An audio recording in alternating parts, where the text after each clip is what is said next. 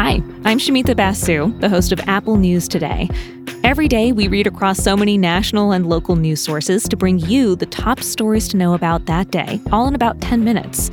That includes hearing from some of the world's best journalists about the stories they're breaking. According to ethics lawyers we spoke to, Clarence Thomas appears to have been violating that disclosure law. The trends they're seeing. The share of households in which the wife out earns the husband has tripled over the last 50 years. And the most important stories of our time. What I'm afraid of is hearing how Ukraine should negotiate.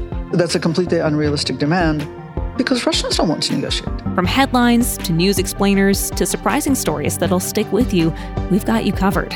Start your day already in the know. Follow Apple News today in Apple Podcasts.